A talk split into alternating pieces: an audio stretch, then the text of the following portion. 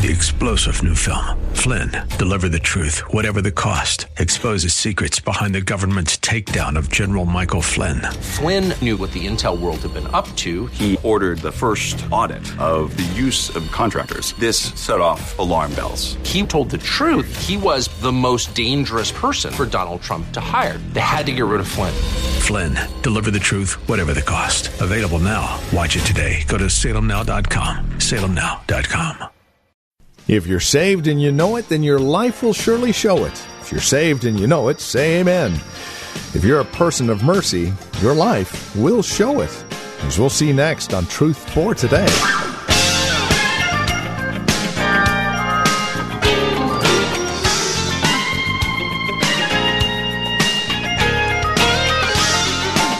How the people of mercy are to live.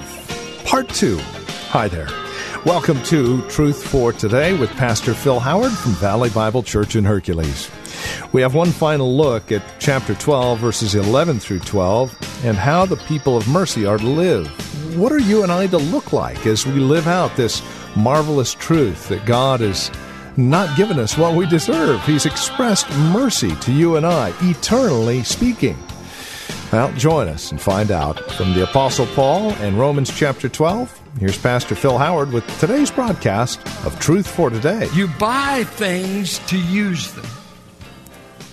I ask you, have you been bought? Now you're five. Have you been bought? At what price? Not silver and gold, but with the precious blood of the Lamb slain. That's what God paid to get to use you. Now, why aren't you letting Him use you? Why aren't you serving His purpose, not yours?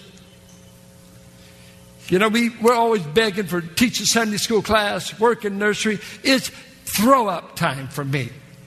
We should never have to beg people to serve. We didn't die for you. We wouldn't. We don't love you that much. But Christ did. That's right.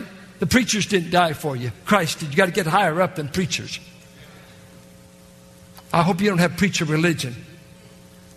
Preachers aren't worth spit if God didn't save them. That's right. Don't get hooked on preacher religion. I was with E.V. Hill and everything when Jimmy Swaggart first fell. And so they asked him at this meeting, he said, Well, how much of your crowd did you lose over Jimmy's fall? He said, I didn't get my crowd through Jimmy, and I didn't lose him through Jimmy. I got him through the cross.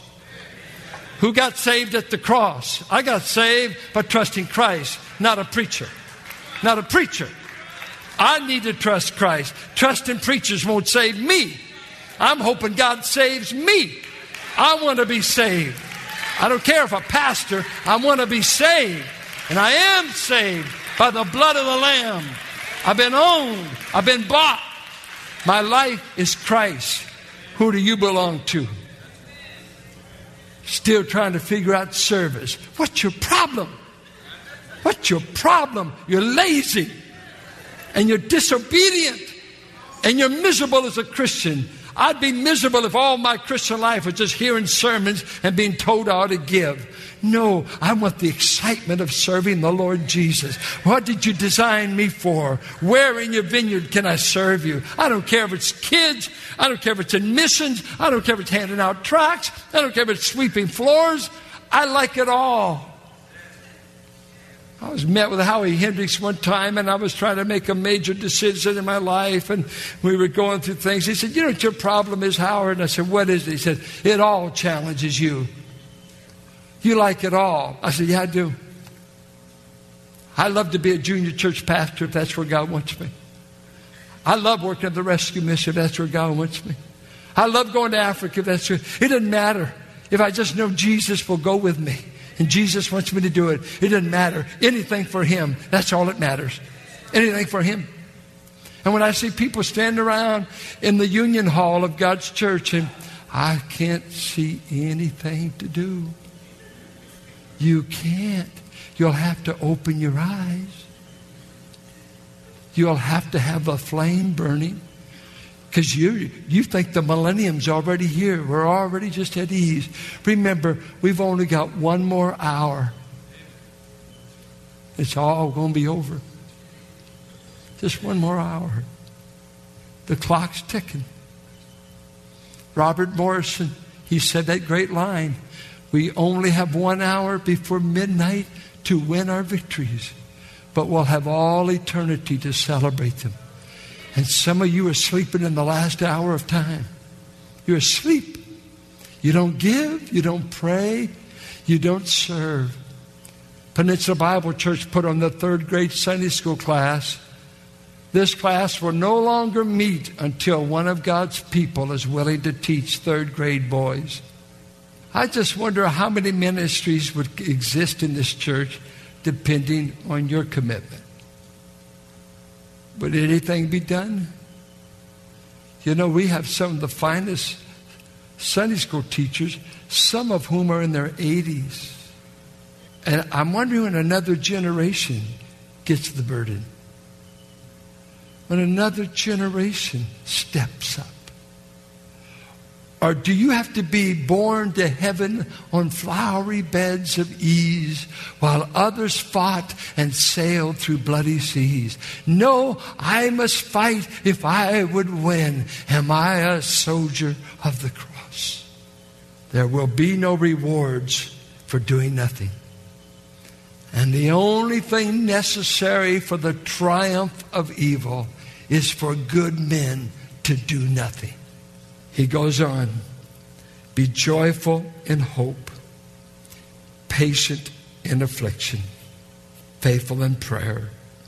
And I probably won't even get to prayer. I'll spend the next message on it. For I've been arrested by the verse and convicted of my sin. Joyful in hope, though. God tells his people to have joy never because of their circumstances, but because of what's coming. Are you aware of what's coming, dear child of God? Uh, I got a sister going to the doctor a lot more than she wants to. We hope she makes her birthday. Some of you, the aches and pains and the years of wasted health, you're taking more medicines than you want. This financial fallout, people are in great financial crises, one thing after another. But hope in the New Testament was the expectation of good things to come. The expectation of good things. That's simply hope is I'm living with the expectation that things are going to get better. And that's a biblical hope. Uh, Peter said, We were born again unto a living hope. Christ is the object of it, but my hope is alive, 1 Peter 1 3. And let me tell you five things that you can be hoping about. Now, these are sure to happen. They're not wistful thinking. It's, it's a, a uh, present tense assurance of future things going to happen. And I just name you uh, five. Number one, just hear this Jesus is going to show up again. It is the blessed hope that the appearing of the great God and our Savior is going to show up. I don't know when. I know you're going to tell me. My grandma believed that stuff. Yeah, mine did too, and so do I. Because we're just that much closer. We're just getting closer every day. What are you hoping in? Uh, uh, utopia? You hoping uh, your children won't have to inherit this entire tax bill? Forget it. They're going to. They're going to. What's your hope in? America, White House. There's the answer. What before you knew Christ, everything in our future was gloom.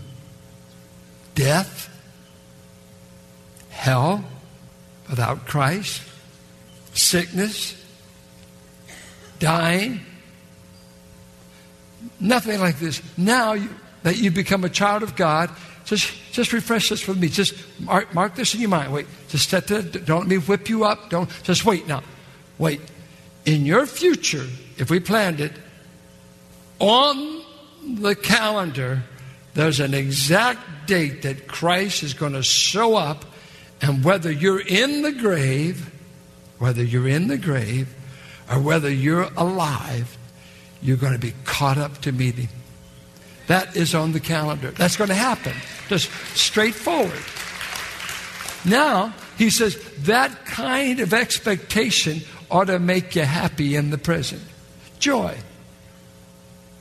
Two, he's going to redeem our bodies.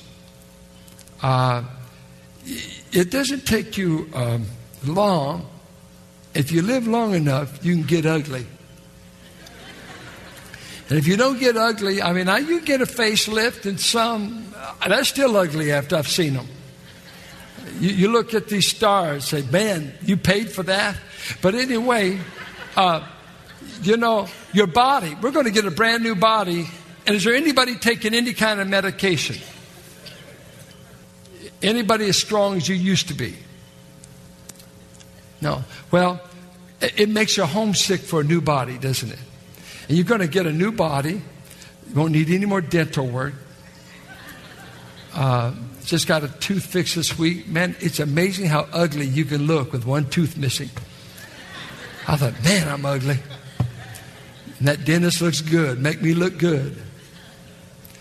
But we're dying, and you are too. I tell young men, don't lift that, watch that. And I say, oh, cut it out. I said, you don't know, I'm saying this after two back surgeries and a hip replaced. Don't lift it. Get some help.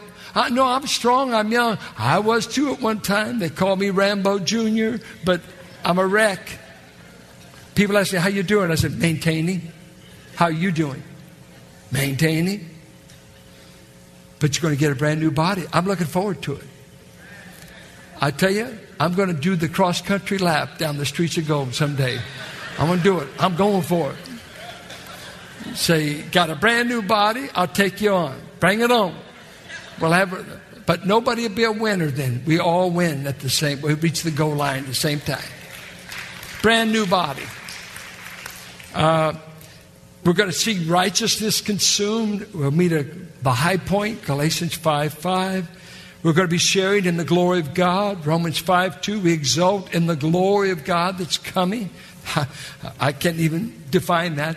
We're going to inherit eternal life, which means another aspect to the eternal life we have now. We're going to inherit a lot more. So, what he's saying is Christians were born with hope. You have hope whether you go out with cancer, whether you go out this way, that way. I mean, our family's been burying loved ones here recently, four since February.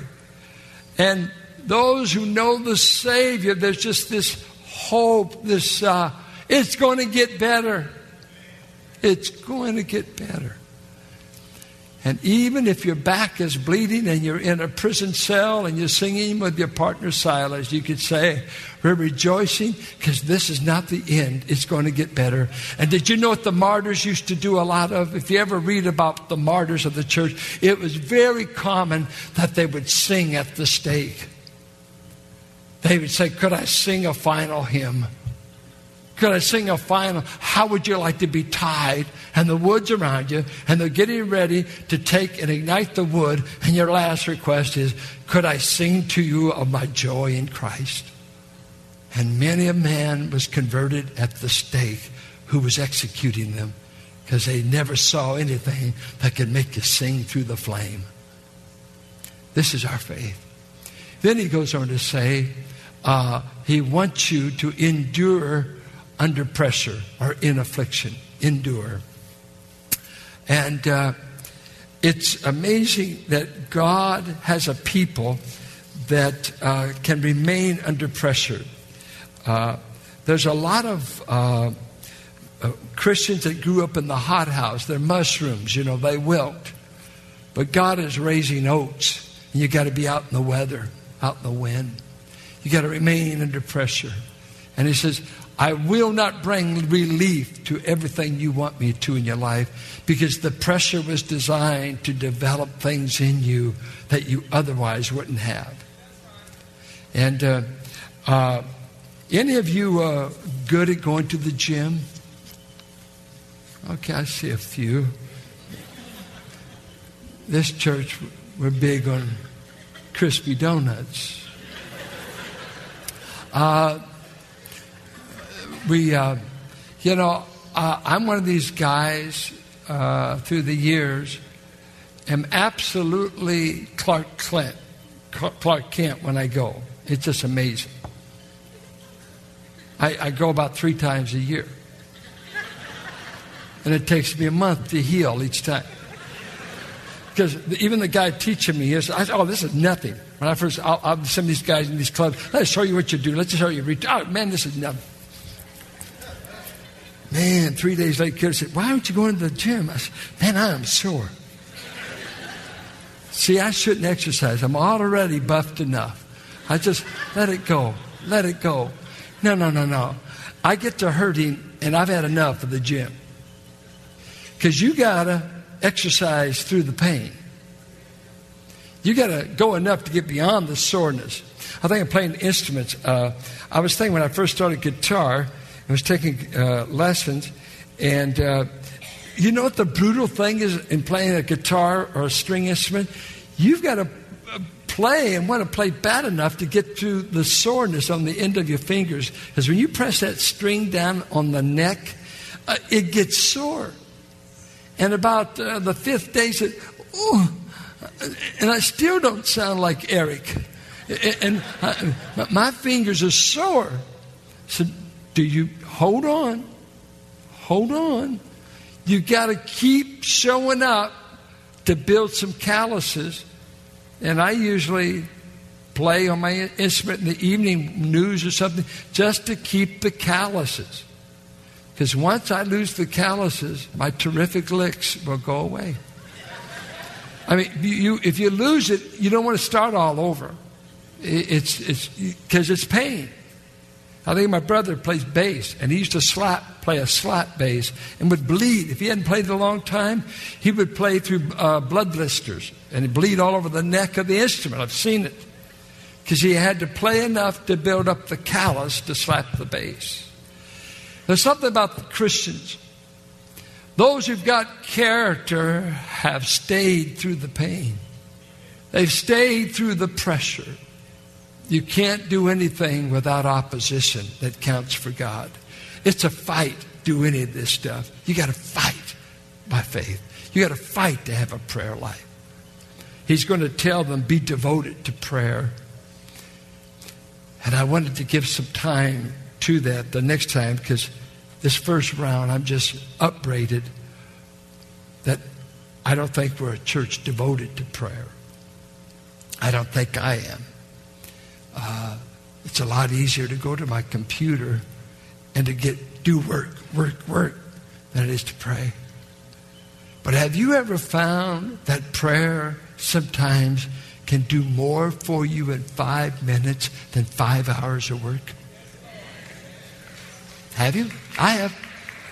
I've been on my knees before, wrestling with a text, couldn't get the sermon. I'd go down on my knees and I'd go down with a notebook and say, God, this text doesn't yield. I do not get it. What is it? And in a matter of five or ten minutes, the Spirit would just bathe my heart, open it up, and if I stayed at my desk laboring over it, looking at 15 other commentaries, it's still been locked to me, still would have been cold, and nothing happened in my heart. Five minutes on my knees did more than five hours of study. Five hours of study or to have a board problem where we come up, we need a decision, and, and the men may be on different sides, or we don't know which way to do it, and this and that, and we need more consultants maybe, or we need more. How about praying? And I cannot tell you how many board prayer meetings has given a solution. It's like God sent it airmail in the meeting while we were praying. Has anyone ever experienced that? Just God, just unlock it. This is the way to go. This is what to do. I think God would love to turn this church upside down in this community. And maybe the first thing He wants to teach us is to pray. And if we pray, I think we can get our fire back. If we pray, uh, I think we can get our joy back. If we pray, I think you can have hope in the midst of trials. If we pray, we can see God set our leadership and this poor preacher on fire that you wouldn't know the place. If we just prayed and we could all pray, right? We can all pray. And the word is strong. We're coming back to it. Be devoted to prayer. Devoted totally set. It's what they said in Acts 6. Don't let the elders and the apostles get sidetracked with a bunch of work. They're going to be devoted to prayer. But here in Romans 12, he says it to every believer at the Roman church. Let it be said of you, I am devoted to a life of prayer. And I ask you before we come back to it, and I try to share some ways that maybe you could do that. Uh, ask yourself, is that the way you could describe my life? I'm a man devoted to prayer. I'm a woman devoted to prayer. Say, well, my kids are lost. How much do you pray for them? Show me your prayer list. If you show me your prayer list, who's on it? Oh, I don't have one. You don't have one? You mean just pray spontaneously? No. I have a friend in Dallas. Every morning he prays through his prayer list. And on Monday he prays through certain people. Tuesday certain people. Wednesday, Thursday, Friday. I forget how many names, how many things. You can't remember every category of who you ought to pray about. I think maybe the great lost power of the church in the midst of our laziness, in the midst of the age that William Bennett said America has become acedia, A C E, like ACE, D I A. He says, we can't change the public forum because the public of America has become too lazy to think. And uh, he said, We've lost our capacity for justifiable outrage.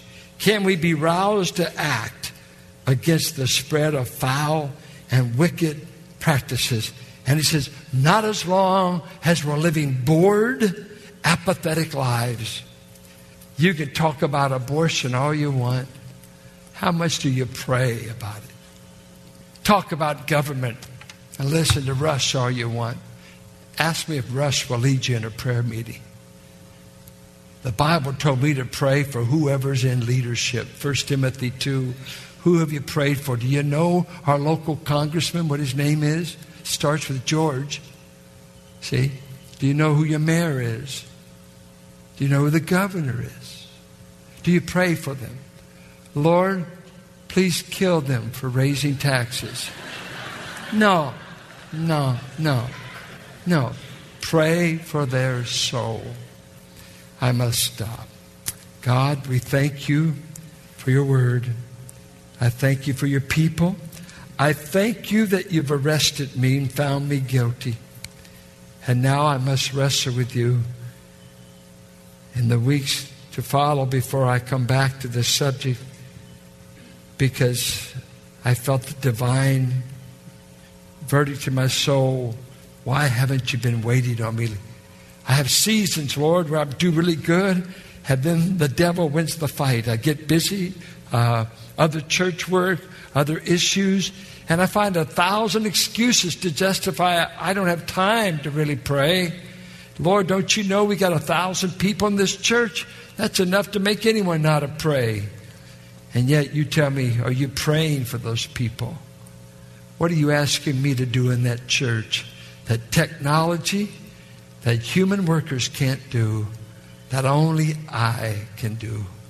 For I can bring revival, I can bring stirring, I alone can make the flame burn. Please fan us. Please don't let the light go out. Please have mercy in a fresh way on us, children of mercy. In Jesus' name, amen. And this is Truth for Today with Pastor Phil Howard. As we conclude our time together today, we would invite you to contact us if you have questions, comments about the broadcast. Maybe you have a question about your own walk and relationship with the Lord, or a prayer request.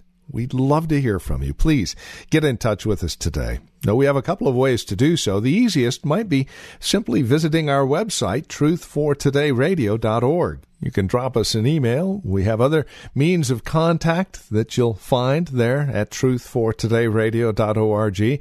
We also have a lot of resource materials available for your growth and relationship with Christ. Our design and desire is to see that you grow in Christ, grow according to His knowledge and grace. Any way we can help, well, that's why we're here.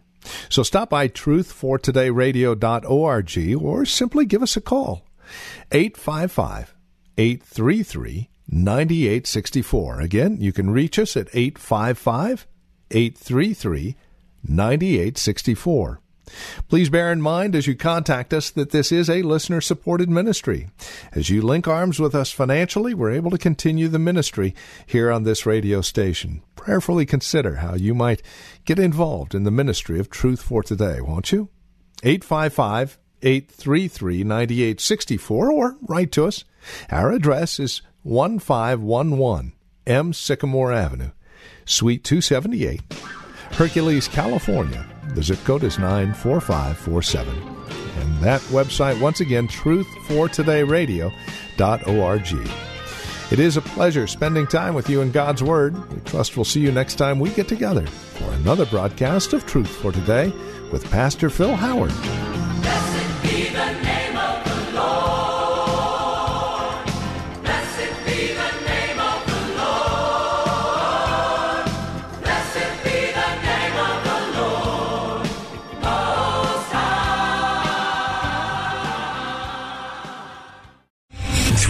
General Michael J. Flynn, head of the Pentagon Intelligence Agency, knew all the government's dirty secrets. He was one of the most respected generals in the military. Flynn knew what the intel world had been up to. He understood its funding. He ordered the first audit of the use of contractors. This set off alarm bells.